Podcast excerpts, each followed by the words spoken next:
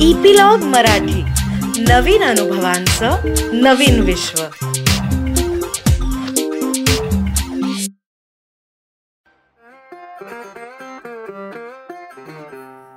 नमस्कार मी रीमा सदाशिव अमरापूरकर. सोलकरी मध्ये मी तुमच्या सगळ्यांचं मनापासून खूप खूप स्वागत करते. आजचा आपला जो भाग आहे ना तो माझ्यासाठी एक मेजर फॅन मोमेंट आहे. ओके म्हणजे मी लहान होते ना तेव्हापासून जे मला अत्यंत ज्यांचं काम खूप आवडत आलेलं आहे अशी व्यक्ती आता माझ्यासमोर आहे. हाच माझा मार्ग एकला. मजली दीदी बालिका वधू अखियो के झरोके से सत्ते पे सत्ता नवरी मिळे नवऱ्याला अशी ही बनवा बनवी कट्यार काळजात घुसली. इथपर्यंत यांचा पूर्ण प्रवास आहे सिनेमांमधला फक्त. मी बोलतीये मराठीतले गेली छप्पन्न वर्षांची ज्यांची चित्रपट सृष्टीतली कारकीर्द आहे असं मराठीतलं अत्यंत अभिमानानं घेतलं गेलेलं नाव ते म्हणजे Sachin Pilgaonkar. Sir welcome to the show. Thank you very much मला खूप आनंद आहे की मी तुझ्या बरोबर इथे बसलेलो आहे. आणि तू मला प्रश्न विचारणार आहेस आणि मी तुला उत्तर देणार आहे. Though I am answerable to everybody in Maharashtra or even महाराष्ट्राच्या बाहेर सुद्धा. हो. बट तुला उत्तर देताना मला आनंद होतो. कारण आम्ही रसिका आहोत ना आमचा हक्कच असतो अर्थात. आहे अर्थात आहे. तर सचिन सर मला आठवत आहे की नवरी मिळे नवऱ्याला ही फिल्म जेव्हा आली होती तेव्हा you were like a heartthrob in all the Marathi household हा you had become a heartthrob of all the Marathi household by God's grace yes by God's grace पण त्याच्यानंतर दूरदर्शनवर रविवारी दुपारी सिनेमा लागायचा. हो. त्यावेळेला मी पाहिला होता सिनेमा हा माझा मार्ग ऐकला. तर त्याच्यामधला जो तुमचा तो सीन आहे की जिथे तुम्ही दारू पिऊन हे करता आणि त्यांना म्हणता की तुम्हीच तर काल प्यायला होतात म्हणून मी आज प्यायलो. हो. हा. तो सीन माझ्या स्मृतीमधून कधीही जाणार नाहीये. ते चार वर्षाचं जे सचिन पिळगावकरांचं रूप आहे ते असं मनात ठसलेलं आहे. तर मला हे विचारायचं आहे की तुमचं लहानपण हे कसं होतं? म्हणजे त्या ग्लॅमर वर्ल्डशी तुम्ही अगदी चौथ्या वर्षी तुमचा संपर्क आला. हो साडेचार वर्षाचा होतो मी जेव्हा मी काम केलं त्या चित्रपटात. चित्रपट जेव्हा रिलीज झाला तेव्हा मी पाच वर्षांचा होतो. बरोबर. आणि मला असं वाटतं की शूटिंग करताना राजाभाऊ परांजपे जे मला लाभलेले पहिले गुरु हो. ते माझं सौभाग्य आहे असं मला वाटतं. आणि त्यामुळेच म्हणजे पहिलं पाऊल मी त्यांचं बोट धरून घेतलेलं आहे या चित्रपट सृष्टीत. हो. ते माझं नशीब. आणि त्या- त्यांच्यामुळे भरपूर काही गोष्टी मला शिकता आल्या. त्यांच्या त्यांच्यामुळे मला म्हणजे पिक्चर रिलीज झाल्या झाल्या उभ्या महाराष्ट्राने मला दत्तक घेतलं. अक्षरशः. सगळ्या घरातला मी एक लाडका मुलगा. ज्यांची हो. लग्न नव्याने झाली. त्यांना असं वाटायचं की अरे असा मुलगा आपल्याला झाला पाहिजे. हो. तर अशा प्रकारे लोकांनी माझं स्वागत केलं. अर्थात ते वय तसं होतं की कडेवर घेण्यासारखं वय होतं. हो. तर त्यामुळे ते सगळं प्रेम मला मिळालं. हम्म, पण मला तरी मला तरी असं वाटतं की परमेश्वर माझ्यावरती खूपच खुश असावा. हम्म. म्हणून सातत्यानं ते प्रेम मला मिळत गेलं. किंबहुना आपण असं म्हणू शकतो की काही अशा मोठमोठ्या लोकांच्या सानिध्यात मला राहता आलं. ज्यांच्याकडनं भरपूर मला शिकता आलं. कारण ती मंडळी सगळी देणारी होती. हो. हातचं राखून ठेवणारी नव्हती. खरंय. आजकाल काही लोकांना असं वाटतं की दिल्याने कमी होईल की काय? पण तसं नसतं. दिल्याने उल- उलट वाढतं. अगदी खरंय. अगदी खरंय. ती भावना ज्यांच्या लोकां या ज्या ज्या लोकांमध्ये होती त्यांच्या संपर्कात मी आलो. हम्म. त्यांच्याबरोबर काम करण्याची संधी सुवर्ण संधी मला मिळाली. आणि असं ते मग ते वाढत गेलं काम करत गेलो. शिकत गेलो एका. ठिकाणी थांबलो नाही तर वेगवेगळ्या गोष्टीचा मी प्रयत्न केला. ते अर्थात शिकून कधी कधी काम करता करता शिकावं लागतं माणसाला. अगदी हो. तर त्या त्यामुळे कुठेही एका ठिकाणी न थांबणारा मी असल्यामुळे मला ते प्रेम मिळत गेलं आणि ते तो तो एक काळ जो आता तू मला म्हणालीस की एक सगळ्यांच्या घरचा एक मुलगा हो हो. आता वेगळं आहे. आता सगळ्यांना असं वाटतं की आपल्या घरचा एक लाडका सदस्य आणि किंवा काही काही लोकांना असं वाटतं की they are answerable to me आता माझं हे वय आहे. ज्याच्यात काही लहान मुलींना मुलांना असं वाटतं की सचिन सर सचिन सरांना आपण विचारूया आता आपल्याला काय करायचंय. तर हे वेगवेगळे तीन टप्पे माझ्या आयुष्यातले. हो. बालकलाकार म्हणून किंवा तरुण एक कलाकार म्हणून. आणि. आज मी एक एक मच्युअर. माणूस म्हणून. हे. सगळे रोल्स आणि हे सगळे टप्पे म- खूप एन्जॉय करतो आणि केलेले आहेत. पण सिनेमातला तुमचा प्रवास या व्यतिरिक्तच तुमचं बालपण कसं होतं? म्हणजे बालपण माझं तसं पाहायला गेलं तर खूप मी मी विटी दांडू नाही खेळू शकलो. हा. मला पतंग नाही उडवता येत. हं, कळलं की नाही? बरोबर हो. मी डब्बा आईस्पाईस नाही खेळलो तसं पाहायला गेलं तर. जे काही खेळलो ते मी माझ्या शूटिंगमध्ये असताना माझ्या त्या सगळ्या युनिट बरोबर माझ्या काही माझ्या वयाची काही म- होता. म्हणजे रीमा आपली नयन भडबडे हो ती माझ्या बरोबर हा माझा मार्ग एकाला मध्ये पण होती. अच्छा हा. आम्ही एकाच वयाचे. हा. म्हणजे ती जूनची मी ऑगस्टचा. ओके. एकाच वर्षी. म्हणजे सत्तावन्नचा जन्म आमचा. म्हणजे रीमा लागू. हा रीमा. लागू. बरोबर. एक्झॅक्टली. तर तिच्या बरोबर तेव्हा खेळायचो. पण नंतर नंतर जेव्हा आता काय लकीली म्हणून आपण म्हणू शकतो की असे पिक्चर्स पण लहानपणी मी केले ज्याच्यामध्ये काही मुलं पण होती. हो. म्हणजे ब्रह्मचारीमध्ये मुलं होती.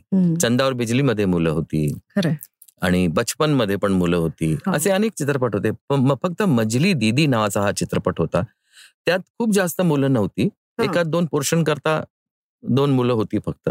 पण मेनली माझं काम मीना अपांबरोबर म्हणजे मीना कुमारीजींच्या बरोबर हो. होतं त्या चित्रपटात. कारण दोनच मेन रोल होते. ते दोन मेन रोल्स आम्ही दोघं करत होतो. हो. आणि तेव्हा एक असा एक माझ्यावरती स्टॅम्प पडला होता की लोकांना जर रडवायचं असेल तर सचिनला घ्या. कारण तो खूप छान रडवतो लोकांना. त्यामुळे सगळे रडवे रोल्स जे आहेत हा. ट्रॅजिक रोल्स हा. ते मला मिळायचे आणि. ते मला करताना आवडायचं सुद्धा म्हणजे राईट फ्रॉम हा माझा मार्ग आहे कला बरोबर पण कुठेतरी ती खंत वाटत राहायची की अरे मला हसवण्याचे रोल का नाही मिळत आहेत. माझ्या वाटेला तसे येत का नाही किंवा कॉमेडी नावाचा प्रकार मोठं झाल्यानंतर सुद्धा हा. कॉमेडी नावाचा प्रकार एक सत्ते पे सत्ता सोडल्यास हा. कोणीही माझ्या वाटेला आणला नाही हिंदी फिल्म्समध्ये हिंदी फिल्म्समध्ये अर्थात. तेव्हा मी हिंदी फिल्म्सच करायचो करेक्ट आणि मग मराठी पिक्चर एक केलं होतं मी तेव्हा माझ्या वडिलांचं हो. अष्टविनायक नावाचं हो. त्या- त्यात सुद्धा कोणत्याही प्रकारचा कॉमिक असा पोर्शन नव्हता, जो होता तो हो. खूप गंभीर असा. तो पोर्शन. होता. तर मला सारखं ते मिस करायचो मी की कॉमेडी पाहिजे मला काहीतरी जे माणसाने केलं नसतं किंवा करायला मिळत नसतं ना ते त्याला. करायची इच्छा भरपूर असते बरं का आणि माझ्यासारखा माणूस जो एका ठिकाणी थांबणारा नाही आहे त्याला तर ते नक्कीच वाटत असणार की बाबा मला पाहिजे करायचं आहे करायचं आहे म्हणून मला. जेव्हा मी पहिला चित्रपट दिग्दर्शित करायला घेतला. आणि करायचं म्हटलं. तर माझ्या वडिलांना मी सांगितलं की मला कॉमेडी करायची. तर ते म्हणाले नाही नाही नाही, तुझी इमेज कॉमेडी नाहीये हो तू. कॉमेडी करू नकोस तू मस्त लोकांना रडवतोस चांगलं तर- आपण एक टिअर जर्करच करूया असं म्हणून तो. मायबाप नावाचा चित्रपट पहिला जो मी दिग्दर्शित केला it. Was a family drama and it was a tearjerker okay नंतर दुसरा चित्रपट जेव्हा मी बनवला सव्वाशेर माझ्या वडिलांकरता. अनफॉर्च्युनेटली तो पिक्चर अर्धा झाल्यानंतर माझे वडील गेले.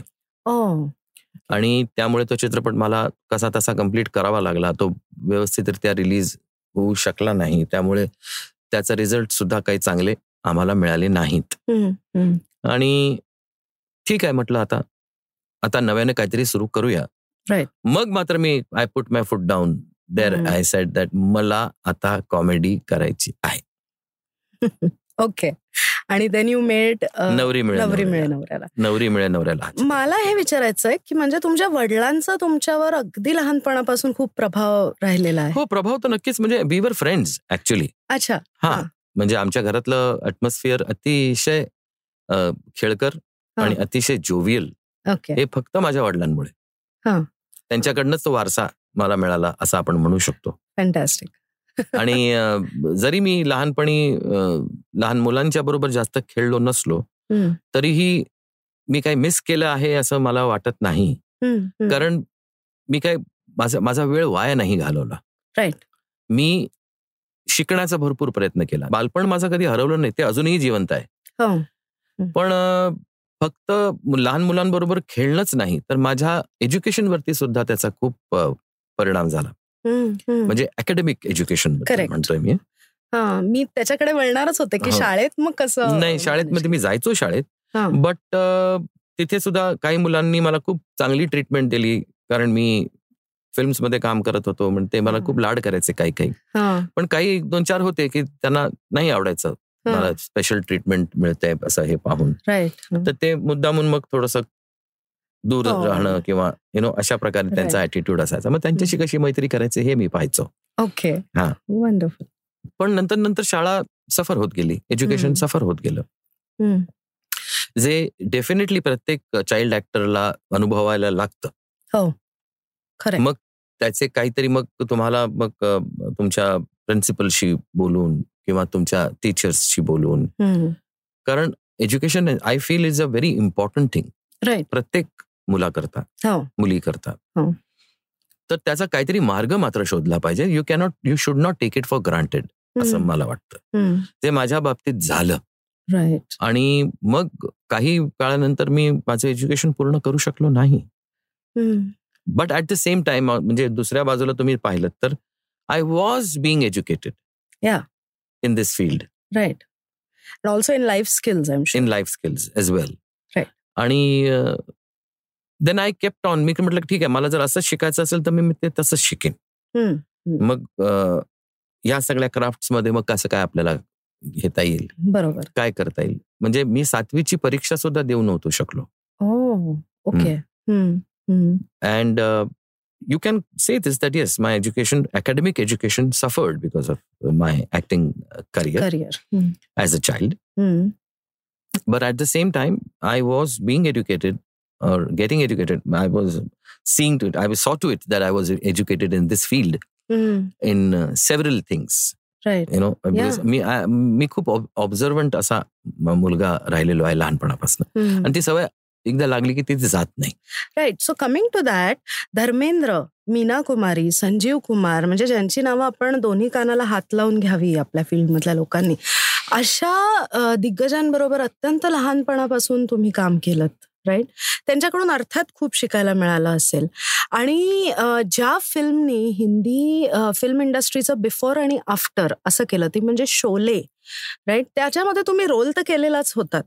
पण अदर दॅन दॅट तुम्ही सहाय्यक दिग्दर्शक म्हणूनही त्या फिल्म नाही मी त्याचं सहाय्यक दिग- दिग्दर्शक नव्हतो. तर सेकंड युनिटमध्ये हा. मी डायरेक्शन डिपार्टमेंटमध्ये होतो. We were. रिप्रेझेंटिंग रमेशजी. हा. सो त्या फिल्मवर तुम्ही काम करत अर्थात the मी युनिटमध्ये होतो. राईट तर तो एक्सपिरियन्स कसा होता? अरे बापरे तो तर खूपच चांगला होता. आणि दुसरी गोष्ट म्हणजे आय वॉज ओव्हरवेल्म्ड जेव्हा मला हे कळलं की रमेशजींनी माझ्यावर तेवढा विश्वास ठेवलेला आहे. की कोणीतरी त्यांना रिप्रेझेंट करायला म्हणून तिथे त्यांना दोन माणसं हवी होती. आणि त्यातल्या त्यात रिप्रेझेंट कोण करणार? ज्यांना जे इन्व्हॉल्ड आहेत पिक्चरमध्ये. बाहेरचा माणूस घेऊन उपयोगाच नाही. बरोबर. म्हणून मग दोन माणसं कोण? तर एक अमजद आणि मी. आम्ही दोघे बेकार. दोनच होतो आम्ही तसे. बेकार.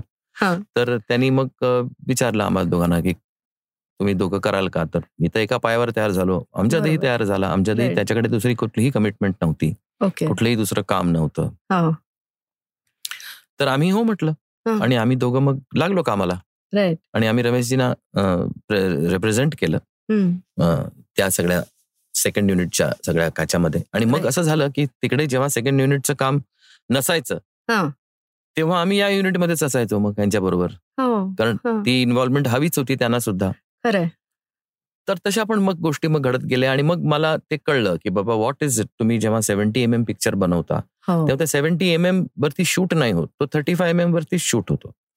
आणि तो तुम्हाला मग लंडनला जाऊन तो ब्लो करावा लागतो. We have to. Blow it up yes to seventy M M मग त्याची. पॉझिटिव्ह तुम्हाला सेव्हन्टी एम एम मिळते. निगेटिव्ह. कधी सेव्हन्टी एम एम नसते. राईट अशा अशा अनेक गोष्टी शिकता आल्या. टेक्निकल टेक्निकल गोष्टी. तुम्ही एडिटर आहात किंवा तुम्ही एडिटिंग करत होतात तुमच्या स्वतःच्या फिल्म्सचं. हे मात्र मला माहिती नव्हतं हं. मला आज कळालं तर नवरी मिळे नवऱ्याला. हं? तुम्ही फिल्म बनवलीत आणि त्या प्रोसेसमध्ये तुम्हाला तुमची नवरी पण मिळाली हो तर थोडस पर्सनल लाईफकडे वळूयात की. टेलस युअर लव्ह स्टोरी त्या चित्रपटात तो चित्रपट सुप्रियाचा पहिला चित्र चित्रपट होता आणि ती मला आवडली पण त्याचबरोबर मला तिचे आई वडील जास्त आवडले अच्छा. आणि ते आई वडील पाहून मी ठरवलं की मी या मुलीशी मला लग्न करावी करावं असं वाटतंय. कारण तिच्यावर संस्कार जे घडवले तिच्या आई वडिलांनी. मला मराठी मुलगीच हवी होती. अच्छा. हा. डेफिनेटली माझ्या डोक्यात एक मी पहिल्यापासून कायम ठेवलं होतं. कारण मी या चित्रपटसृष्टीत आहे मला अनेक लोकांची माझ्या गाठी भेटी होतात. खरं. आणि पॉसिबिलिटी होती की I would have like anybody म्हणजे असं नाहीये की फक्त मराठी मुलगीच चांगली असते बाकीच्या मुली चांगल्या नसतात असं तर अजिबात नाही बरोबर नाही का? त्यामुळे कुठली मुलगी जर आवडली तर त्याच्यामध्ये काय रॉंग नाही हो पण मी जेव्हा मी लग्न करायचं म्हणून जेव्हा विचार करायला सुरुवात केली. Not right from the beginning not when I was a teenager I am. Talking about when I cross twenty four twenty. Five. तेव्हा माझ्या डोक्यात विचार आला की आता माझं वय कदाचित काही वर्षात माझं लग्न होईल. पण मग कसं मग काय करू मी जे घडलेले अनुभव आहेत वगैरे वगैरे सगळे जरी तुम्ही त्याचा विचार केलात. तर मग कुठली कुठल्या प्रकारची तुम्हाला बायको हवी हो. तर मग मी तो निश्चय केला की मला मराठीच बायको पाहिजे. कारण माझ्या घरचं ऍटमॉस्फिअर माझी आई. माझे वडील तेव्हा नव्हते माझे वडील. गेले तेव्हा मी सव्वीस वर्षांचा होतो तर मग सगळं सांभाळणारी आईला घर घर सांभाळणारी घर एकत्र ठेवणारी. अशी बायको मला हवी होती बरोबर आणि आमचे उत्सव असतात आपल्या हो. महाराष्ट्रातले हो आम्ही मराठी लोक आहोत त्यामुळे आमचे आमचा गणपती असतो आमची हम्म. दिवाळी असते हो आमचा पाडवा असतो. आमची भाऊबीज असते आमच्या अशा सगळ्या ज्या म्हणजे जे संस्कार आमच्यावरती आहेत जी संस्कृती आम्ही पाळलेली आहे. तीच संस्कृती पुढे घेऊन जाणारी बायको मला हवी होती राईट आणि मला ती सुप्रियामध्ये या सगळ्या गुण मला दिसले. म्हणून मी तिला मागणी घातली. I propose to her okay I was the person who propose she. She did not okay कारण ती खूप लहान होती तेव्हा. राईट पण मला हे विचारायचं की आई वडील संस्कार आपली संस्कृती पुढे नेणारी व्यक्ती म्हणून तुम्हाला ती भावली. पण अदर देन दॅट व्यक्ती म्हणून सुद्धा काही गुण आवडले. अर्थातच. हे सगळं त्याच्या बरोबर होतं. अच्छा. हा. जे ते आवडलं म्हणजे काय ते- ते सांगाल. तर ती खूप निरागस आहे. हा. तिचं लहानपण अजूनही गेलेलं नाहीये. अच्छा. कारण ते तिच्या वडिलांचंही नाही गेलं. ओके. आणि ती. वडिलांवर गेलेली आहे कम्प्लिटली अच्छा. हा. तर त्यामुळे तिचं लहानपण नाही गेलंय. अजूनही. आणि तेच मला माहिती होतं की ते नाही ते नाही जाणार. तेही तोही गुण मला तिचा खूप आवडला. ओके. आणि ती पहिल्यापासून जॉईंट फॅमिलीमध्ये राहणारी आहे. तर त्यामुळे तिला असं काही हे नाहीये की मला असंच पाहिजे आणि मला तसंच पाहिजे किंवा असं. असं असं काही फ्लेक्सिबल आहे. आहे मन मिळावं आहे. आम्ही दोघेही लिओज आहोत त्यामुळे आम्ही दोघेही स्ट्रॉंग हेडेड आहोत. राईट हेही मला माहिती होतं.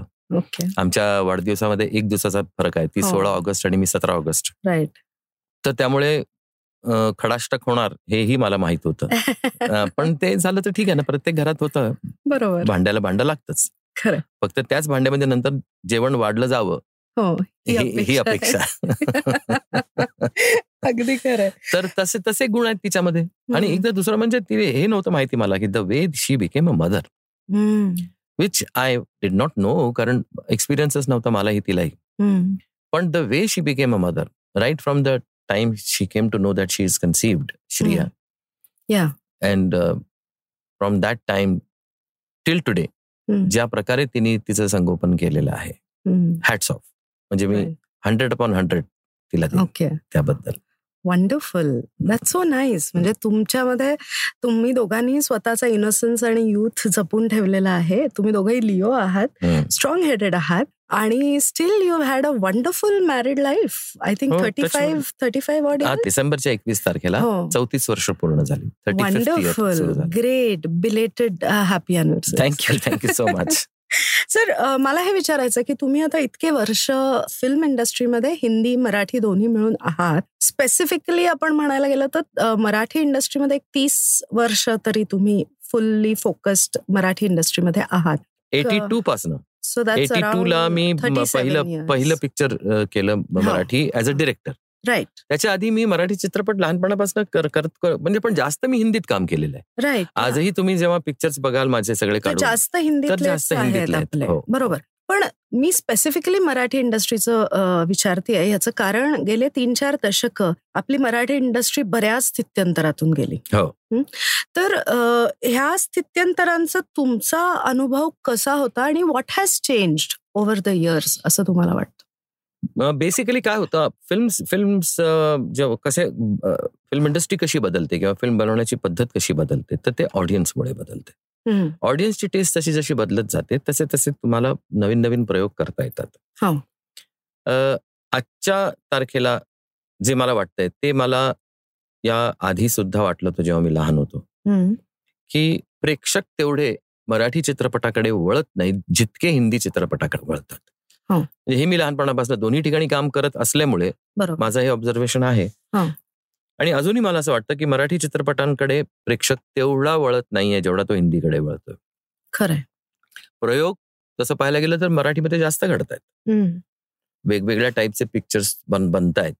हिंदी चित्रपट सृष्टीतली माणसं सुद्धा म्हणतात की "या मराठी में क्या काम चल रहा है यार तुम लोगों का? हा. असं जरी तुम्ही म्हटलं तरी सुद्धा आमचा बिझनेस काय होतो आमच्या प्रोड्युसरला काय मिळतं हे आम्हाला माहिती आहे. बरोबर आणि जसं जसं टाइम पुढे पुढे जातोय तसं तसं ते एक्सपेन्सिव्ह होत चाललंय सगळं? टेक्नॉलॉजी एक्सपेन्सिव्ह सगळं आज तुम्ही दोन कोटीच्या खाली पिक्चर बनवूच नाही शकत नाही आज जर तुम्ही बनवलं तर मग ते काय दिसेल ते तुम्हाला माहिती आहे म्हणजे मग. तुम्ही अतिशय चिंदी चोरगिरी करून जर बनवलं तुम्ही तर मग ते दिसतं पण तसं ना हो तेही लोकांना आवडत नाही. पण दोन कोटी जरी तुम्ही पिक्चरमध्ये इन्व्हेस्ट केलेले असतील कॉस्ट ऑफ प्रोडक्शनसाठी हम्म. तर तुम्हाला त्याचा पीएनए निदान पीएनए. ज्याची पब्लिसिटी म्हणा त्याचं सगळं म्हणा त्याचं मार्केटिंग म्हणा दीड कोटी तरी त्याच्यात खर्च होतो. हो कमीत कमी. जितकी साखर घाला तितकं गोड होणार. हो. तर दीड कोटी जरी पकडलं तुम्ही तरी तुम्ही साडेतीन कोटीच्या घरात पोहोचता हो. करेक्ट आहे? राईट तर साडेतीन कोटी रुपये तुम्हाला जर रिकवर करायचे असले म्हणजे ऍट पार जर तुम्हाला जायचं असेल एक म्हणजे पैसे खर्च केलेले परत आले. तर तुम्हाला नाही नाही म्हणता आठ कोटीचा तरी धंदा लागतो. म्हणजे बिझनेस. चित्रपटाचा. ग्रॉस येस आठ कोटीचा लागतो. हो. तेव्हा कुठेतरी तुम्ही ब्रेक इव्हन होता. व्हेरी ट्रू आहे गॅरंटी आठ कोटीचा बिझनेस होणं मराठीचा आजच्या तारखेला? नाही.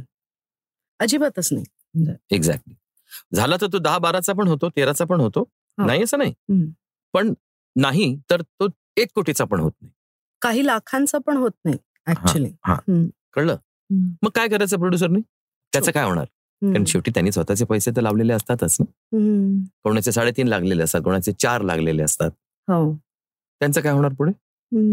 बरोबर आहे. पण हा जो आता कॉर्पोरेट्सचा ट्रेंड आलेला आहे. त्यांना काहीही मराठी भाषेची भाषेशी काही घेणं देणं नाही. अजिबात त्यांना महाराष्ट्राच्या संस्कृतीबद्दल काहीही ज्ञान नाही. ते महाराष्ट्रात आहेत. काही लोक असं म्हणतात यार यहीं से बहुत कुछ कमाया हमने. तो हमने महाराष्ट्र के लिए तो कुछ करना ही चाहिए. एक पिक्चर बनवतात आणि त्यांना जर काही वाईट अनुभव किंवा चांगला अनुभव नाही आला तर दुसरं नाही बनवत. आम्हाला प्रोड्युसर कोण हवे आहेत ते सातत्यानं इथं पिक्चर बनवतील. ज्यांना मराठी भाषेबद्दल ज्ञान आहे ज्यांना महाराष्ट्राच्या संस्कृतीबद्दल माहीत आहे.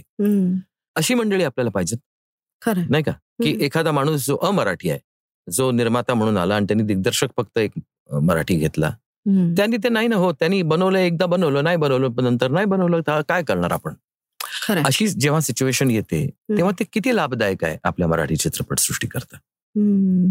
महत्त्वाचा प्रश्न. अत्यंत. एक्झॅक्टली. बर. थोडस आपण वेगळ्या ह्याच्याकडे वळूयात की जसं तुम्ही फिल्म इंडस्ट्री अ, चा तुमचा आता अनुभव सांगितला की जो तीस चाळीस वर्षांपूर्वी जे तुमचं म्हणणं होतं तेच आजही आहे. की प्रेक्षक वळत नाहीयेत म्हणून आपल्याला हे रिकव्हरी करणं आणि हे खूप अवघड झालेलं आहे. ही इंडस्ट्रीची फॅक्ट आहे. मग does television contribute to this म्हणजे तुम्ही टेलिव्हिजनवर पण काम केलेलं आहे. तू तू तू मे मे हो हो हो हो. किंवा एकापेक्षा एक आहे. एक्झॅक्टली सो तो अनुभव तुमचा कसा होता आणि त्याची काय हे आहे असं तुम्हाला वाटतं? नाही टेलिव्हिजन एक तर पहिली गोष्ट म्हणजे मला टेलिव्हिजन कधी करायचंच नव्हतं. मला I to look down upon television I I must confess this. मी चित्रपटातला माणूस आहे I am a film man तर मी टेलिव्हिजन नाही करणार असा एक कुठला तरी चुकीचा. समज घेऊन मी होतो. पण जेव्हा माझ्या एका मित्राने त्याचं नाव आहे श्रेय गुलेरी. तो माझ्या मागे लागला की सचिन नाही तुम टेलिव्हिजन करो ये this is the thing of the future. तुम करो तुम करो तुम करो तुम करो असं मागे लागून लागून लागून लागून जाऊन सहा महिने मागे होता माझ्या. आणि शेवटी मग मी त्याला हो म्हणून सांगितलं. तर he wanted me to make a mega serial अच्छा. तर मी त्याला म्हटलं रे बाबा मी करतो पण मी मेगा सिरियल वगैरे नाही करणार. कारण तुम्ही एवढी मोठी सिरियल जर तुम्ही लाखो रुपयांची केलीत. तर त्याला त्याहून मोठं नाही होता येणार. पण तुम्ही जर एक छोटीशी सिरियल केली तर त्याला मोठं होण्याचा स्कोप भरपूर असतो. बरोबर. त्यामुळे मी म्हटलं की आपण तुतू मॅमे करूया. म्हणजे सासू आणि सुनेचा करूया. मग त्याचं टायटल आमच्या रायटरनी सुचवलं सजीव कपूर म्हणून आमचे रायटर. त्या सिरियलचे होते. त्यांनी त्या- ते टायटल सुचवलं आणि ते तू तू मॅमे टायटल ठेवून आम्ही मग ती सिरियल बनवली. आणि ती बनल्यानंतर मला असं वाटलं की ठीक आहे किती जर एक सिरियल चालली तर किती. किती वेळ चालते. तर बावन्न आठ. वीकली असते. One episode per week. तर एक वर्षभर चालते म्हणजे ठीक है एक साल दे दिया टेलीविजन को. उसके बाद फिर फिल्म बनाएंगे. असं म्हणून मी तो ते सिरियल सुरू केली. ओके. त्या सिरियलने आठ वर्ष नाही सोडलं मला. आणि आय रिमेंबर म्हणजे आम्ही लहान हो मी तेव्हा खूपच लहान होते. पण we use to look forward to to to मेमे म्हणजे त्याच्यातली जी केमिस्ट्री जमलेली होती ना सुप्रियाजींची आणि रीमाताईंची हो. ती फॅन्टॅस्टिक होती. म्हणजे दोघी मॉन्स्टर्स झाल्या. ऍक्च्युली म्हणजे आणि त्या असतात ते असं झालं की तुम्ही त्याच्यानंतर एका एपिसोडमध्ये तुम्ही या दोघींना काढा आणि अमिताभ बच्चनला घाला तर लोकांना ते नसतं आवडलं. नाही. लोक म्हणाले बाबा ह्याला काढा तुम्ही या दोघींना आणा. आमचे ते. सासू म्हणजे आणि त्या सिरियलचा रिमेक करण्याचाही प्रयत्न झाला पण हो. तो फसला प्रयत्न. म्हणजे हो. ते होणंच शक्य नव्हतं. एक्झॅक्टली एक्झॅक्टली तर ते इमेज आहे ना. तर ते इमेज तुमच्या समोरून नाही जाऊ शकत. तसंच मी नेहमी म्हणतो की अशीही बनवा बनवीचा रिमेक होऊ शकत नाही. त्याचाही प्रयत्नमध्ये झाला होता. ते भरपूर लोकांनी करू देते पण ते नाही होणार. नाही होणार. कारण ती वेळ ते कास्टिंग करेक्ट ते टायमिंग मी सांगू का? म्हणजे मी आज सकाळी विचार करत होते. तर अशी ही बनवा बनवी आयकॉनिक तर फार पद्धतीने आहेच आहे. त्याच्यातले जे कॅरेक्टर्स आहेत काही डायलॉग्स आहेत ह्याच्यामुळे तर ती आयकॉनिक आहे. पण पुरुषांनी स्त्रीचा वेश घालून कॉमेडी करायची जी याच्या आधी फक्त आय थिंक मोरूची मावशीमध्ये झालेलं होतं. त्याचं ट्रेंड कुठेतरी सुरू झाला जे आज आपल्याला सगळीकडे दिसतं. सगळ्या टीव्ही सगळ्या टीव्ही चॅनल्सवर दिसतं शोजमध्ये दिसतं. पण ते पहिल्यांदा सक्सेसफुली सिनेमामध्ये मराठी सिनेमामध्ये अशी ही बनवा बनवी अं, नी केलेलं होतं. हो हो. आणि तुम्ही किती क्यूट दिसत होतात त्या बाईच्या वेशामध्ये आय मस्ट से. आणि actually my second question is that की how do you look so young तुम्ही इतके तरुण कसे काय दिसता? दिसतं म्हणजे the credit goes to my mother अच्छा. हा ते माझ्या जीन्समध्ये आहे असं मला वाटतं. My mother also looks young younger than what she is आणि माझी बहीण धाकटी ती सुद्धा तिच्या वयाने कमीच दिसते. अच्छा. हो आता पुढच्या वर्षी शी विल बी फिफ्टी अच्छा. But still she does not look more than thirty two thirty three wow that is. Awesome तर तशी ती आहे. म्हणजे फार फार तर थर्टी फाईव्ह अशी हा. ती ती दिसते. राईट तर तसं अं, आमच्या जरा आहे फॅमिलीमध्ये. आणि काही अं, प्रमाणात ते श्रियानी सुद्धा घेतलेलं आहे. हो आणि ती सुद्धा she looks young to her age right तर ते हे क्रेडिट माझ्या आईला जातं असं मला वाटतं. आणि also I been looking after myself हा मी तेच विचार I look I look after myself very well माझं खाणं माझं जरा मी कंट्रोल मॉडरेशनचं आयुष्य जगतो. ओके आणि त्यांनी भरपूर फरक पडतो. ओके दुसरी गोष्ट म्हणजे मी आठवड्यातून पाच दिवस दोन तास रोज बॅडमिंटन खेळतो. आणि it is a rigorous work. I mean aerobic exercise cardio. And the ones I play with nobody is above eighteen or so. You match their energy I try to I try to often I can't okay match Uh-huh. But I try to wonderful. So it's one of the things that you keep doing and keep learning Exactly. keep motivating exactly एक दोन तासापैकी एक तास माझे stroke practice असते माझ्या coach बरोबर. Okay माझे coach आहेत संतोष क्षत्रिय. अच्छा. इथे अंधेरी स्पोर्ट्स कॉम्प्लेक्समध्ये. ओके तर त्यांच्याकडे एक तास मी स्ट्रोक प्रॅक्टिस कर ते करून घेतात माझ्याकडनं. कारण त्यांच्या मते ते तलवारीला धार सतत लावणं फार गरजेचं आवश्यक असतं. तर मला ह्याच्याबद्दल सांगा ना श्रियाबद्दल सांगा ना ती काय करते? ती ऍक्टिंग करते हे माहिती हो हो हो. मला. सध्या तिचं काय सध्या? भरपूर भरपूर काही काही चालू आहे तिचं. Shriya has equally expressive eyes I must हा हा हा. She she. According to me म्हणजे forget about me being her father but मी एक ऑडियन्स सुद्धा आहे. ती. क्वालिटी माझ्यात सर्वात जास्त चांगली आहे असं मला वाटतं. ओके. हा म्हणजे मला त्याच्या त्या कॅटेगरीमध्ये मला कॉम्पिटिशन नाही. ओके. हा बाकी सगळ्या सगळ्या गोष्टींमध्ये आहे. कॉम्पिटिशन. कारण चांगले चांगले दिग्दर्शक आहेत ऍक्टर्स आहेत सिंगर्स आहेत डान्सर्स आहेत. पण ऑडियन्स पण भरपूर जरी असले तरी सुद्धा मला अभिमान त्या गोष्टीचा की मी I am an A grade audience तर एक ऑडियन्स म्हणून मला असं वाटतं तिचं काम पाहिल्यानंतर दॅट ती तिचं स्वतःच एक तिने स्थान निर्माण केलं राईट ती कोणाही पेक्षा कमी जास्त कधीच होणार नाही कारण तिची एक इंडिव्हिज्युअलिटी वेगळी आहे. डेफिनेटली आणि ती एक साधी जाहिरात असली तरी त्याच्यात लक्षात येते एक्झॅक्टली. आणि ती कुठेही कुठल्या भानगडीत पडली नाही की मला सुप्रियासारखं काही करायचंय किंवा मला सचिन सारखं काही करायचंय. हो.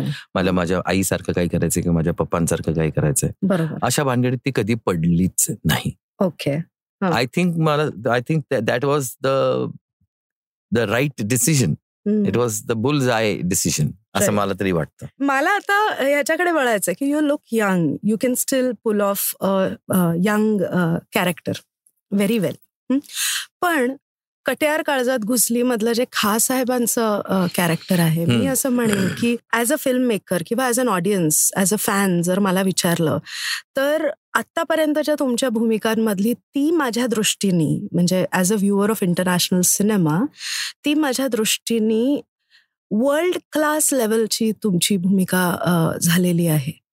ती भूमिका करताना काही स्पेशल एफर्ट्स लागले का? अर्थातच लागले असतील कारण the way you have transformed yourself in that it's but I wanted to transform myself त्याच्यामुळे एक्स्ट्रा एफर्ट्स नाही लागले. ओके दुसरी गोष्ट म्हणजे ज्या भाषेत मी बोललो माझी मी सुबोधला सांगितलं होतं की मी एकही शब्द मराठी नाही बोलणार हो आणि मी नाही बोललो Right. तर त्यांनी म्हटलं की प्रे- प्रेक्षकांना काही ऑब्जेक्शन त्यांना होणार की मराठी चित्रपट आहे तुम्ही. मराठी ऍक्टर आहात आणि. तुम्ही मराठी बोलत नाही आहात. तर त्यांचा काही आक्षेप वगैरे येऊ. शकतो का म्हटलं येऊ शकतो पण मग तो कधी येईल जेव्हा ते खटकेल त्यांना बरोबर नाही खटकलं तर. त्यांना समजलंच नाही की अरे हे चुकीचं घडतंय असं हो. त्यांना वाटलंच नाही. तर त्यांना कसं ते कस कशाला आक्षेप घेतील? व्हेरी ट्रू आणि खरंच ते अत्यंत अशी सुंदर गुंफण त्या पात्राची झाली आणि ती भाषा अशी आहे की जी आता म्हणजे I was at home pitch. जेव्हा. ती भाषा बोलायची होती. हो. म्हणजे उर्दू मिश्रित हिंदी उर्दू मिश्रित नव्हती ती उर्दूच होती. उर्दूच होती. राईट पण ऑडियन्सला सामान्य प्रेक्षकांना सुद्धा ती व्यवस्थित कळत गेली. हो मग ते शब्द तसे आपल्याला चूज करावे लागतात ना? हो. की ज्याच्यामुळे लोकांना. ते कळावं. Right. त्यामुळे मी अहंकारचा शब्द उर्दू नाही घेतला. अहंकार म्हणजे अहंकारच ठेवला. बरोबर. कारण अहंकारचा शब- शब्द जरी उर्दूमध्ये दुसरा असला. तरी सुद्धा तो तेवढा प्रभावी नस नाहीये. जेवढा अहंकार हा शब्द ऐकताना हो. त्याचा तिखटपणा जो आहे हो. त्याचे फनाटिक्स ज्याला आपण म्हणतो. हो हो. तर तशाच प्रकारे मी ती भाषा बोललेलो आहे. राईट. अर्थात माझ्या वयाहून मोठ्या वयाचा ती भूमिका होती. हो. तीही करताना मग ते थोडंसं वाकून चालणं वगैरे हे ह्या. सगळ्या गोष्टी आता मी पाहत आलेलो आहे. हो. लोकांना काम करताना. त्यामुळे मी ते करू शकलो किंवा माझ- करण्याची इच्छा झाली आणि माझ्या हातनं ते घडलं. हो. असं आपण म्हणू शकतो. त्याचं डबिंग पण मी त्याच प्रकारे केलं. आणि डबिंग करताना सुबोधचं म्हणणं तरी असं आहे की डबिंगमध्ये मी जेवढं शूटिंगमध्ये जे काही केलं होतं तर डबिंगमध्ये मी थर्टी पर्सेंट त्याला त्या परफॉर्मन्सला वरती आणलं. असं सुबोधचं म्हणणं आहे. ओके डबिंग मला नेहमीच आवडतं टू बी. Very frank. कारण डबिंगमध्ये तुम्ही भरपूर काही गोष्टी करू शकता व्हॅल्यू ऍडिशन करतात कारण मी आलेलो आहे सिंग साऊंड मधनं हो खरंय कारण माझी पहिल्यांदाची कारण आता जेव्हा मी एक पिक्चर केलं हिचकी नावाचं हो. तर तेव्हा तो साऊंड वाला आला माझ्याकडे साऊंड रेकॉर्डिस्ट. कि सर माइक लगाना पड़ेगा हाँ, जरा थोड़ा सा क्या है ना ये सिंग साउंड है आप तो डबिंग वाले हैं ना हा ये आपके लिए नया होगा मैंने कहा. इधर बैठ सामने. त्याला बसवलं. मैंने कहा बेटा कब से आए हो इंडस्ट्री में हा. ओ ये, ये उस इस साल में आया था मैं एटी नहीं कुछ सेवेंटी नाइन एटी में सेवेंटी नाइन में आया था मैंने कहा अच्छा हाँ तो तुमने डबिंग डबिंग ही देखा ना मतलब उसे पहले कुछ देखा नहीं तुमने हम्म. बोले हाँ लेकिन शुरुआत से डबिंग ही चल रहा है ना मैंने कहा नहीं डबिंग हाँ. नहीं चल रहा है हा. जब मैंने शुरुआत की थी 1962 में मैंने सबसे पहले कैमरा फेस किया हा. तो उस वक्त सिंक साउंड ही चलता था हा. और वो कोई बग माइक्स वगैरह नहीं होते थे लेपल माइक्स वगैरह नहीं होते थे। हा. एक बड़ा सा माइक होता था जो सारा कैप्चर करता था। राइट हाँ. और इसीलिए हम लोग सेट लगा के स्टूडियो में शूटिंग करते थे ताकि बाहर की आवाज़ें नहीं आए। हा. और हम सिंक साउंड वाले हैं ये हाँ. डबिंग तो हम पे बाद में लादा गया है हम पे। ओके अच्छा ऐसा है क्या? हमें मालूम ही नहीं। अच्छा अच्छा मैं आपके साथ बैठूँगा आप मुझे प्लीज़ समझाना क्या क्या होता है क्या अच्छा, मैं हाँ बिल्कुल समझाऊँगा तुमको। हो पण हो. त्याची टोनॅलिटी तुम्हाला थोडीशी चेंज करता येते. त्याच्यात काही काही गोष्टी काही गोष्टी तुम्हाला सॉफ्ट घेता येतात ज्या. तुम्हाला तिथे माईकला माईक दूर असल्यामुळे मोठ्याने मोठ्याने करावे लागतात हा त्या गोष्टी पण तुम्ही इथे डबिंगमध्ये मॅनेज करू शकता राईट आणि. आजकाल काय आहे की आज डिजिटली ते. इतकं ऑडिओ पुढे गेलेलं आहे हो की त्याच्यामध्ये तुम्ही काहीही करू शकता. आणि ते डिजिटली ते होताना ते नॉन लिनियर झाले ना? हो हो. नॉन लिनियर मुळे तुम्ही काही वाटेल ते करू शकता. Very true very true otherwise ते लिनियर असतं तर मग आपण काहीच मग पहिल्यापासून सगळं सुरुवात करा असं होतं. पण अॅनालॉग सुद्धा मी भरपूर केलेलं आहे. नाही असं नाही.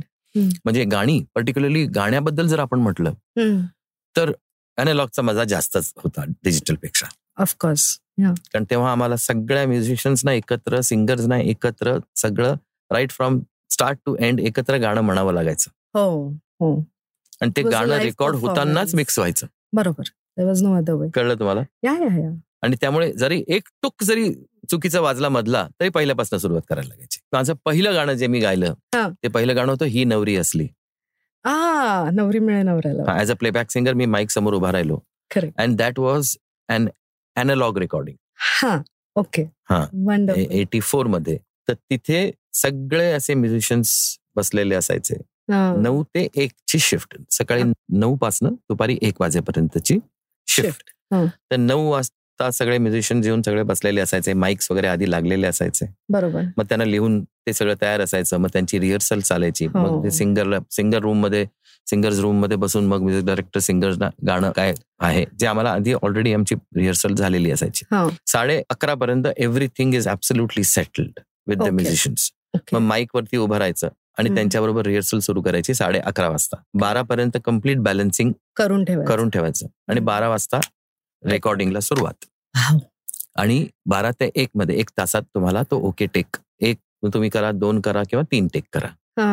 बरोबर. ते ते तीन मधला एक टेक आपल्याला ओके मिळायचाच मिळायचा. अदरवाईज तो पहिला टेकच ओके व्हायचा त्यामुळे सव्वा बाराला पॅकअप बॅकअप राईट राईट म्हणजे आपले जसे नाटकाचे प्रयोग असतात की सगळं सेट करून परफॉर्म हा. तसंच परफॉर्मन्स Exactly. आणि गाणं गरमागरम तयार.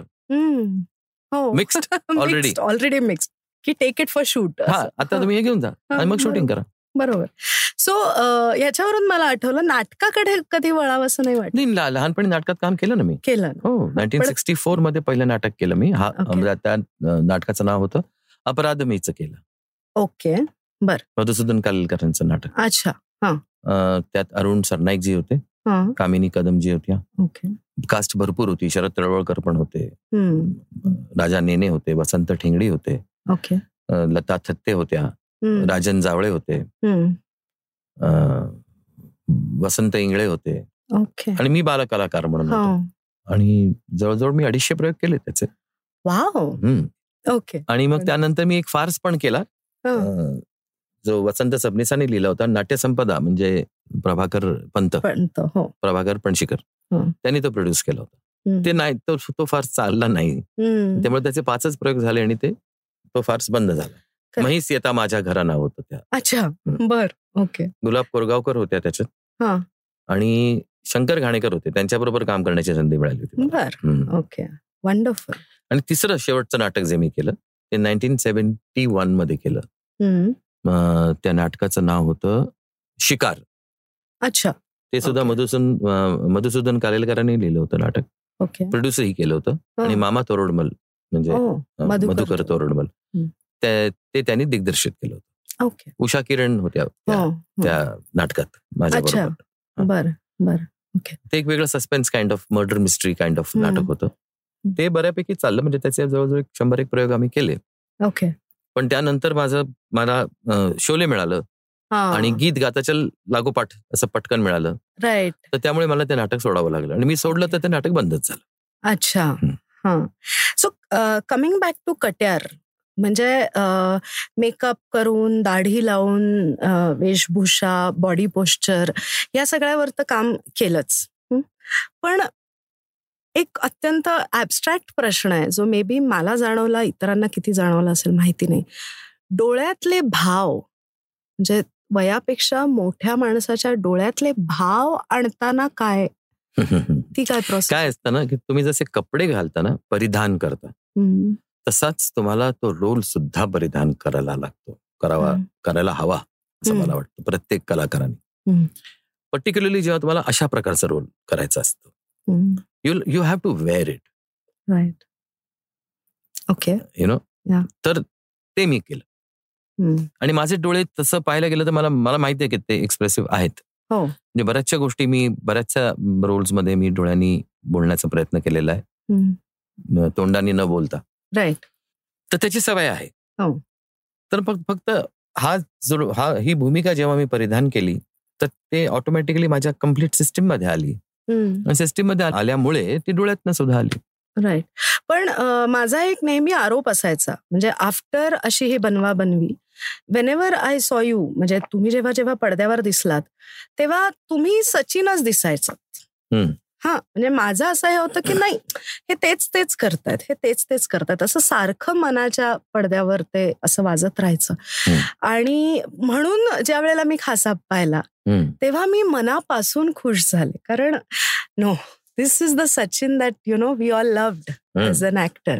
आणि तो परत आम्हाला मिळाला त्याच्याबद्दल thank you so much thank you. So much my pleasure आणि मला त्याच्यानंतरची अजून एक डिसअपॉइंटमेंट हा आय एम व्हेरी सॉरी पण I have to ask this नाही तर मी झोप नाही लागणार मला रात्री. मुंबई अँथम का केला? ती एक अतिशय अनफॉर्च्युनेट गोष्ट आहे माझ्या आयुष्यातली असं. मला वाटतं. कारण मी करायला गेलो कोणाला तरी मदत. हा. बरं त्याच्याकरता मी एक नवा पैसा घेतला नाही. Okay. It was not done professionally all हा. आणि ज्या ज्या गोष्टी मी प्रोफेशनली केलेल्या नाही आहेत. त्या त्या गोष्टींचा मला अनुभव चांगला आलेला नाहीये. ओके. आतापर्यंत. कारण आपण करतो तेव्हा आपली इच्छा असते की आपण कोणाला तरी मदत म्हणून करतो आहोत. त्यामुळे आपलं दुर्लक्ष होतं काही काही ठिकाणी. बरोबर. आपण जेव्हा कुठली गोष्ट प्रोफेशनली करतो ना तेव्हा आपलं दुर्लक्ष नसतं होत. हो. खरंय. कारण आपण प्रत्येक बारकाव्याकडे लक्ष देतो लक्ष देतो. आणि सगळं करतो. आणि तिथे सेटवर जाण्याआधी मला हे असं घडणार आहे ह्याची कल्पना नव्हती. आणि मी गेलो आणि ते बघितलं आणि मला कळलं की आपण इथे आता अडकलो राईट आता मी तिथून सेट सोडून जाणं म्हणजे त्या माणसाचं नुकसान होणं. त्यातल्या त्यात आपण त्यात काय करू नाही म्हणजे आपण कुठल्या गोष्टींना नाही म्हणू शकतो. इकडे माझं लक्ष लक्ष थोडं जास्त गेलं राईट आणि त्या गोष्टी मी नाही केल्या. बाबा हे मला नाही जमणार. I am. Sorry this I will not be able to do that पण ते करून करून किती करणार मी? हम्म. मग मी शेवटी त्यांना म्हटलं की नाही मला त्या मुलांबरोबरच डान्स करायचा मला त्या मुली बिली बरोबर डान्स करायचा एक पहिला शॉट त्यांनी तसा- तसा घेतला हो. त्याच्यानंतर मी म्हटलं बाबा आय एम सॉरी मी हे नाही करू शकणार. खरंय. हम्म. तर मला तुम्हाला डान्स करायचा असेल मला तुम्ही करेन. मी आलेलो आहे आता डान्स डान्स करायला इथे. हो. तर मी करतो पण मी मुलांबरोबर करतो. ओके. म्हणजे त्यातल्या त्यात आपण काय जे वाचवू शकतो ते वाचवण्याचा मी भरपूर प्रयत्न केला.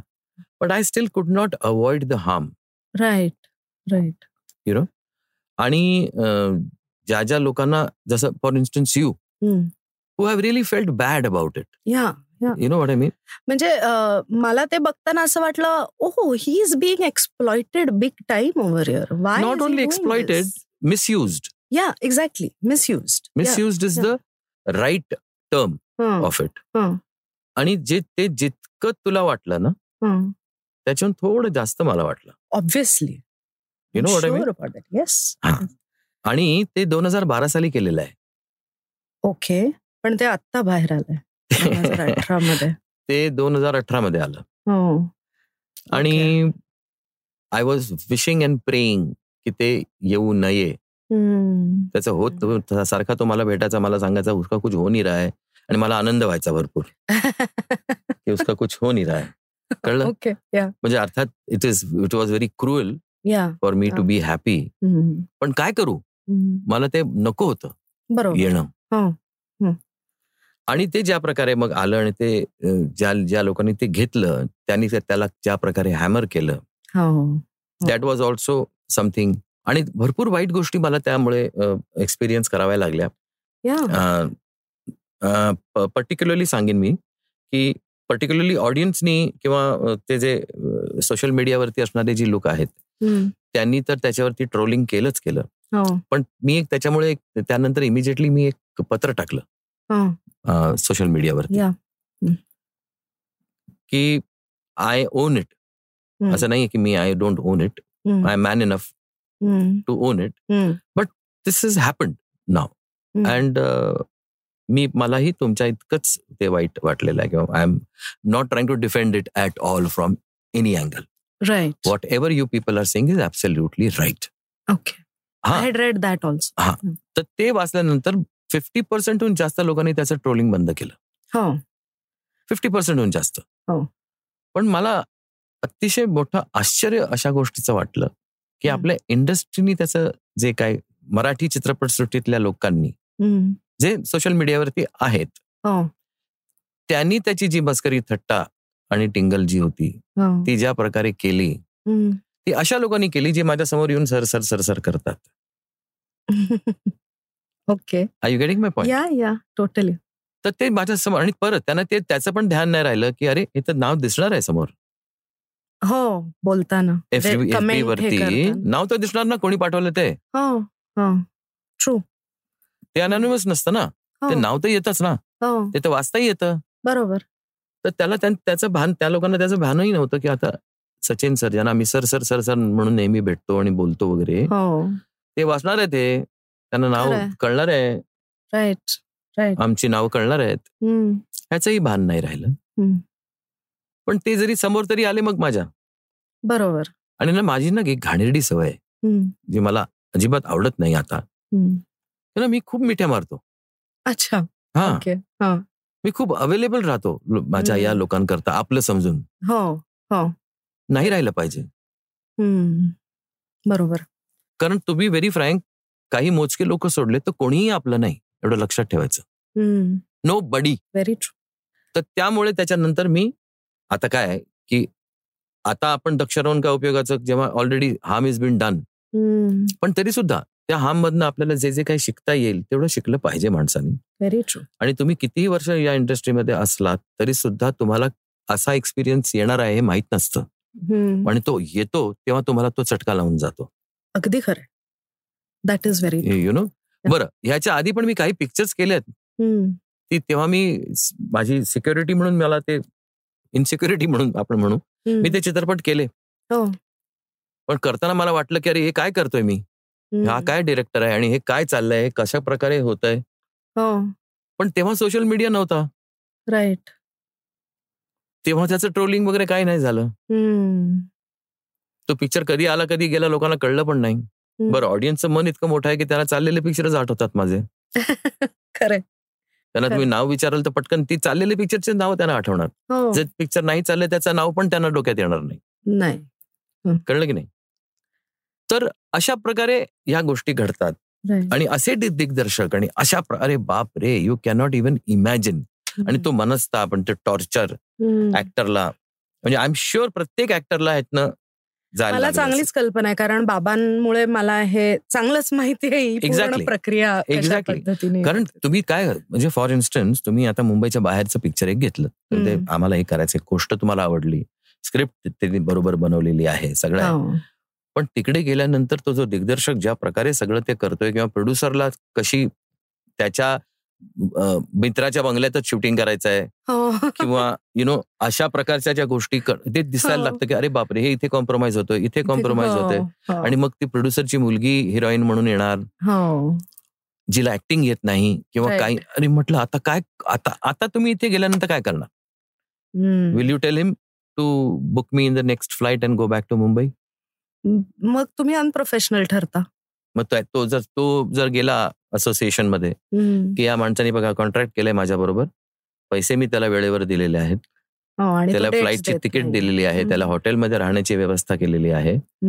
ते सगळं करून सुद्धा हा माणूस सेट सोडून मुंबईला परत निघून गेला आणि. माझं एवढं एवढं नुकसान झालेलं आहे तर he has to compensate. On top of that इतर प्रोड्युसर रे आता हा असा वागायला लागला करेक्ट. बरोबर काय करायचं ऍक्टरनी नाही ना ऍक्टरच्या हातात फारच थोडं असतं ऍक्च्युली प्रत्येक मेकर हा असा असतो असं माझं अजिबात म्हणणं नाही. असा हा आक्षेप मी पूर्ण इंडस्ट्रीवरती नाही टाकू शकत. खरंय खरंय. पण एखादा जर असा निघाला तर करणार काय तुम्ही? Right right there is very little that once your on the set तुम्ही काय करणार. म्हणजे काय करणार तुम्ही? काही काही. नाही. त्यातल्या त्यात तुम्हाला जे काय सॅल्वेज करता येतं ते तुम्ही करण्याचा प्रयत्न करता पण सचिनजी याच्या सगळ्यामध्ये ही चांगली जमेची बाजू आहे की जे खरंच मनापासून जे रसिक तुमच्यावर प्रेम करतात. त्यांना त्या घटनेवर ट्रोलिंग न करता जेव्हा तुम्ही डिस्क्लेम म्हणजे तुम्ही जेव्हा लिहून त्यांना सांगितलं की. मला ही हे वाईटच आहे हे मला माहिती आहे आणि मला वाईट वाटतंय की मी हे केलं त्यांनी थांबवलं ट्रोलिंग? हो पन्नास टक्क्याहून आणि- जास्त लोकांनी थांबवलं. थांबवलं. आणि जे तुमच्यावर रसिक म्हणून मनापासून प्रेम करतात तुमच्या कलाकारावर तुमच्यातल्या कलाकारावर ते हे विसरून जाणार आहेत. Which is a very positive thing positive ठीक आहे पण मी नाही विसरणार आहे. कारण. मला पुन्हा ते घडून घडून आणायचं नाही मला ते घडू. द्यायचं नाही so that's what let's hope की. आता इथून पुढे असे अनुभव तुम्हाला परत येऊ नये नाही मी तर त्यांनाही सांगेन की तुम्ही प्रार्थना करा. की असे अनुभव मला परत येऊ देऊ नका. ऍक्च्युली पण आता आपण ह्या आपलं जे इंटरव्ह्यू आहे त्याचा जो फन पार्ट आहे त्याच्याकडे वळूयात. विच इज रॅपिड फायर बर. तुम्ही खवय्ये आहात का? भरपूर. तुमची आवडती डिश माशाचं हुमण. आणि नावडती dish something you cannot stand at all पडवळ. ओके बर. पडवळ नाही. नाही. लक्षात ठेवा सगळ्यांनी. नो पडवळ. सचिनजी जर जेवायला येणार असतील तर नो पडवळ. पडवळ दिसला सामने की समोर मी गाणं म्हणतो. बंदा पडवळ गाणं म्हणतो.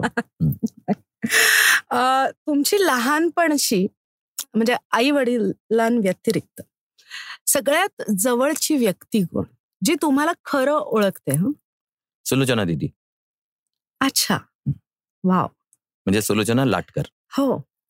सुलोचना. लहानपणी मार खाल्लाय? आईकडनं एकदा. एकदाच? ती आठवण सांगा ना. लहानपणी तिने मला काहीतरी करायला सांगितलं होतं आणि मी नाही ते केलं आणि मी खेळायला बाहेर गेलो आणि मी खूप लेट आलो परत घरी. तर लेट आल्यामुळे तिने माझ्या एकदा कानाखाली मारली होती. बरं म्हणजे काम नाही केलं म्हणून नाही नाही लेट आलो घरी म्हणून. अच्छा. बर. ती जरा थोडी वेरिड झाली होती ती कुठे गेला म्हणून. राईट कारण माझी आई म्हणजे I am a mama's boy अच्छा. हा कंप्लीट मामाच बॉय हा. तर त्यामुळे तिचं लाड म्हणजे टेरिफिक आणि she still positive about me. Sure.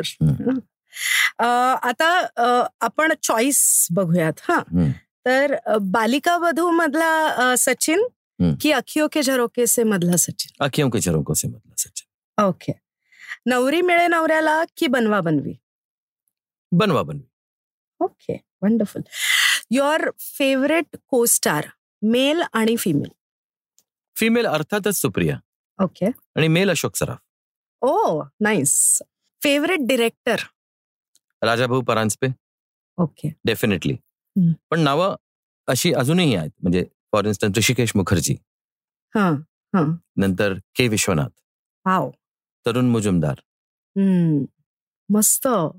You R आणि अजून एक नाव घेईन मी. सत्यन बोसचे ते असिस्टंट होते दुलाल गुहा. ओके. ज्यांनी दुश्मन नावाचा पिक्चर केला होता. हो.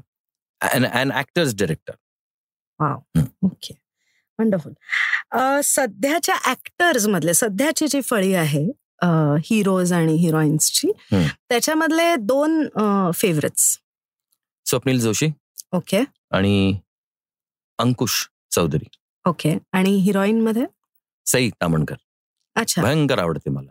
She is a fabulous actor okay खूपच छान छान आणि मुक्ता बरोबर मुक्ताबर आणि आता जर रँक करायचं झालं तर तुम्ही कसं रँक कराल?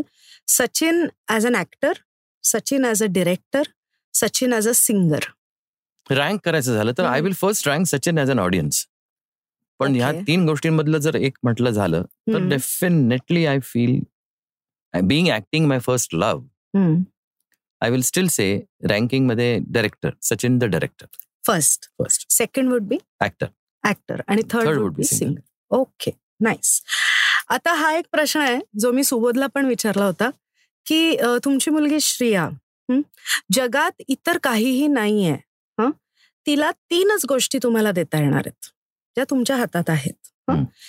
तर त्या तीन गोष्टी तुम्ही काय द्याल? First education okay. आणि ते एज्युकेशन म्हणजे फक्त शालेय वगैरे असंच फक्त नाही तर आयुष्यातलं एज्युकेशन. ते मी तिला डेफिनेटली देईन. ओके. दुसरी गोष्ट संस्कार. जे अतिशय महत्त्वाचे असतात. मग ते माझी मुलगी असेल किंवा मुलगा असेल ज्याला. कोणी मग एक मूल आहे. हा. आपलं मूल आहे. आणि तिसरी? तिची आई. अच्छा. Wow. Okay. Okay. Wonderful wonderful मी तिसरं कधीच गेज नसतं केलं. पण खूपच सुंदर खूपच छान. सर काय म्हणू मी? Again this is a very big fan moment for me कारण मी खूप लहान असल्यापासून I been a fan of you आणि तुम्ही इथे आलात वेळात वेळ काढून आलात. खूप शॉर्ट नोटीसवर आपलं हे ठरलं. तरी तुम्ही आलात आणि मला सांगेल मी सुप्रियाला जेव्हा सांगितलं की असं असं मला फोन आला की अहो तुम्ही जा हा. ती रीमा खूप छान करते हा. आणि लोक तिला ऐकतात पण आणि ती खूप मस्त आहे मुलगी. तिने खूप खूप काही केलेलं आहे आपल्या आयुष्यात. तर तुझ्याबद्दल मला तिने बसून एक पंधरा मिनिटं तिने मला सगळं? सांगितलं. त्यांना हो. माझ्याबद्दल माहिती आहे? हीच हो, माझ्यासाठी किती हो. मोठी गोष्ट तिला कौतुक पण आहे या गोष्टीचं तुझ्या. हा ते फक्त माहिती असं नाहीये. हा. तर तिने मला सांगितलं तुम्ही अवश्य जा तिथे. तिला वेळ द्या आणि ती तिच्याबरोबर बसा आणि बोला. नाही मला ते खूप बरं वाटलं. म्हणजे. सुप्रियाला ते एक तर माहिती असणं. आणि मग तिला त्याचं अप्रूप वाटणं. आणि तिने मला समजावून सांगणं. हे this process itself. Was very very much appreciated by me thank you so much sir आणि तुम्ही आलात इपिलॉग मीडिया आणि आमचं जे सोलकरीचा पूर्ण परिवार आहे त्याच्यातर्फे परत एकदा खूप खूप धन्यवाद आणि आत्ताशी फक्त छप्पन्न वर्ष झाली आहेत हो हो हो तुम्ही आम्हाला अजून खूप साऱ्या वेगवेगळ्या की fifty six years and counting. Okay? आणि पुढे अजून बरेच वेब सिरीज फिल्म्स मला फिल्म्समध्ये तुम्हाला सर अजून बघायचं आहे एक्झॅक्टली मला पण फिल्म्स पण करा. आणि डिरेक्ट पण करा ऑफकोर्स. आणि बरेच असे मोमेंट्स अजून पुढे येणार आहेत की ज्याच्यामुळे आमच्यासारख्या रसिकांना वाटेल की येस सचिन सर आहेत मराठी आहेत आणि आम्हाला तुमचा खूप खूप अभिमान आहे. थँक्यू सो मच तुम्ही आहात म्हणून मी आहे. आणि हे तोंड दखल्या बोलत नाहीये. It is a fact yes की सगळ्या ऑडियन्सनी ज्या प्रकारे माझ्यावरती प्रेम केलं कधी राग रागवावं असं वाटलं तर तोकडा हात घेतला नाही. मनापासून तेही केलं. कारण त्यांना तेवढा हक्क वाटतो. हो. सगळ्या गोष्टीचा. मिठी मारताना सुद्धा त्यांचा हक्क असतो. हो. अरे हे सचिन. अरे तो बघ सचिन. हे म्हणण्यात सुद्धा हक्क असतो. प्रेम असत. प्रेम असतं. बरोबर. हक्क म्हणजेच प्रेम. प्रेमाशिवाय हक्क तर येऊच शकत नाही. म्हणजे एक पंधरा वर्षाची मुलगी अरे तो बघ सचिन असं जेव्हा म्हणते. हो. तर त्यातलं ते एक प्रेम असतं ना? खरंय. प्रेम तो आशीर्वाद. येस ती माझी कमाई आहे. येस आणि ती कमाई तुम्हाला अजून भरभरून मिळत राहणार आहे. थँक्यू आणि परत एकदा thank you very much my pleasure my pleasure thank you very much आणि तुझा कार्यक्रम हा असाच खूप छान चालो. अशी परमेश्वर चरणी प्रार्थना करतो. तुझी करिअर सुद्धा अशीच चालत राहू. खूप छान छान. येस आणि तुझंही योगदान हो. या क्षेत्राला मिळत राहू. Thank you so all the best धन्यवाद. तर मंडळी हा होता आपल्या आजच्या मुलाखतीचा प्रवास. यानंतर पुढच्या भागामध्ये आम्ही माध्यमांमध्ये वावरणाऱ्या आणि तुम्हाला भुरळ पाडणाऱ्या कोणच्या व्यक्तीला घेऊन येतोय याचं कुतूहल तुमच्या मनात नक्कीच दाटलं असेल. तर हे जाणण्यासाठी तुम्ही आमच्या इपिलॉग मीडियाच्या वेबसाईटवर सबस्क्राईब करा किंवा Jio Saavn Google podcast Gaana Spotify Hubhopper या तुमच्या आवडत्या कोणत्याही पॉडकास्ट ॲपवर सबस्क्राईब लाईक आणि शेअर करायला विसरू नका. जर तुम्ही ॲपल युजर असाल तर ॲपल पॉडकास्टवर आम्हाला नक्की रेट करा. म्हणजे आपला कार्यक्रम जास्तीत जास्त लोकांपर्यंत पोहोचेल आणि हो सोशल मीडियावर हा कार्यक्रम तुम्हाला कसा वाटला हे ऍट इपिलॉग मीडियाला आम्हाला टॅग करून नक्की लाईक शेअर करा. तर भेटूयात पुढच्या एपिसोडमध्ये तुम्हाला भुरळ पाडणाऱ्या एका नव्या व्यक्तीला घेऊन.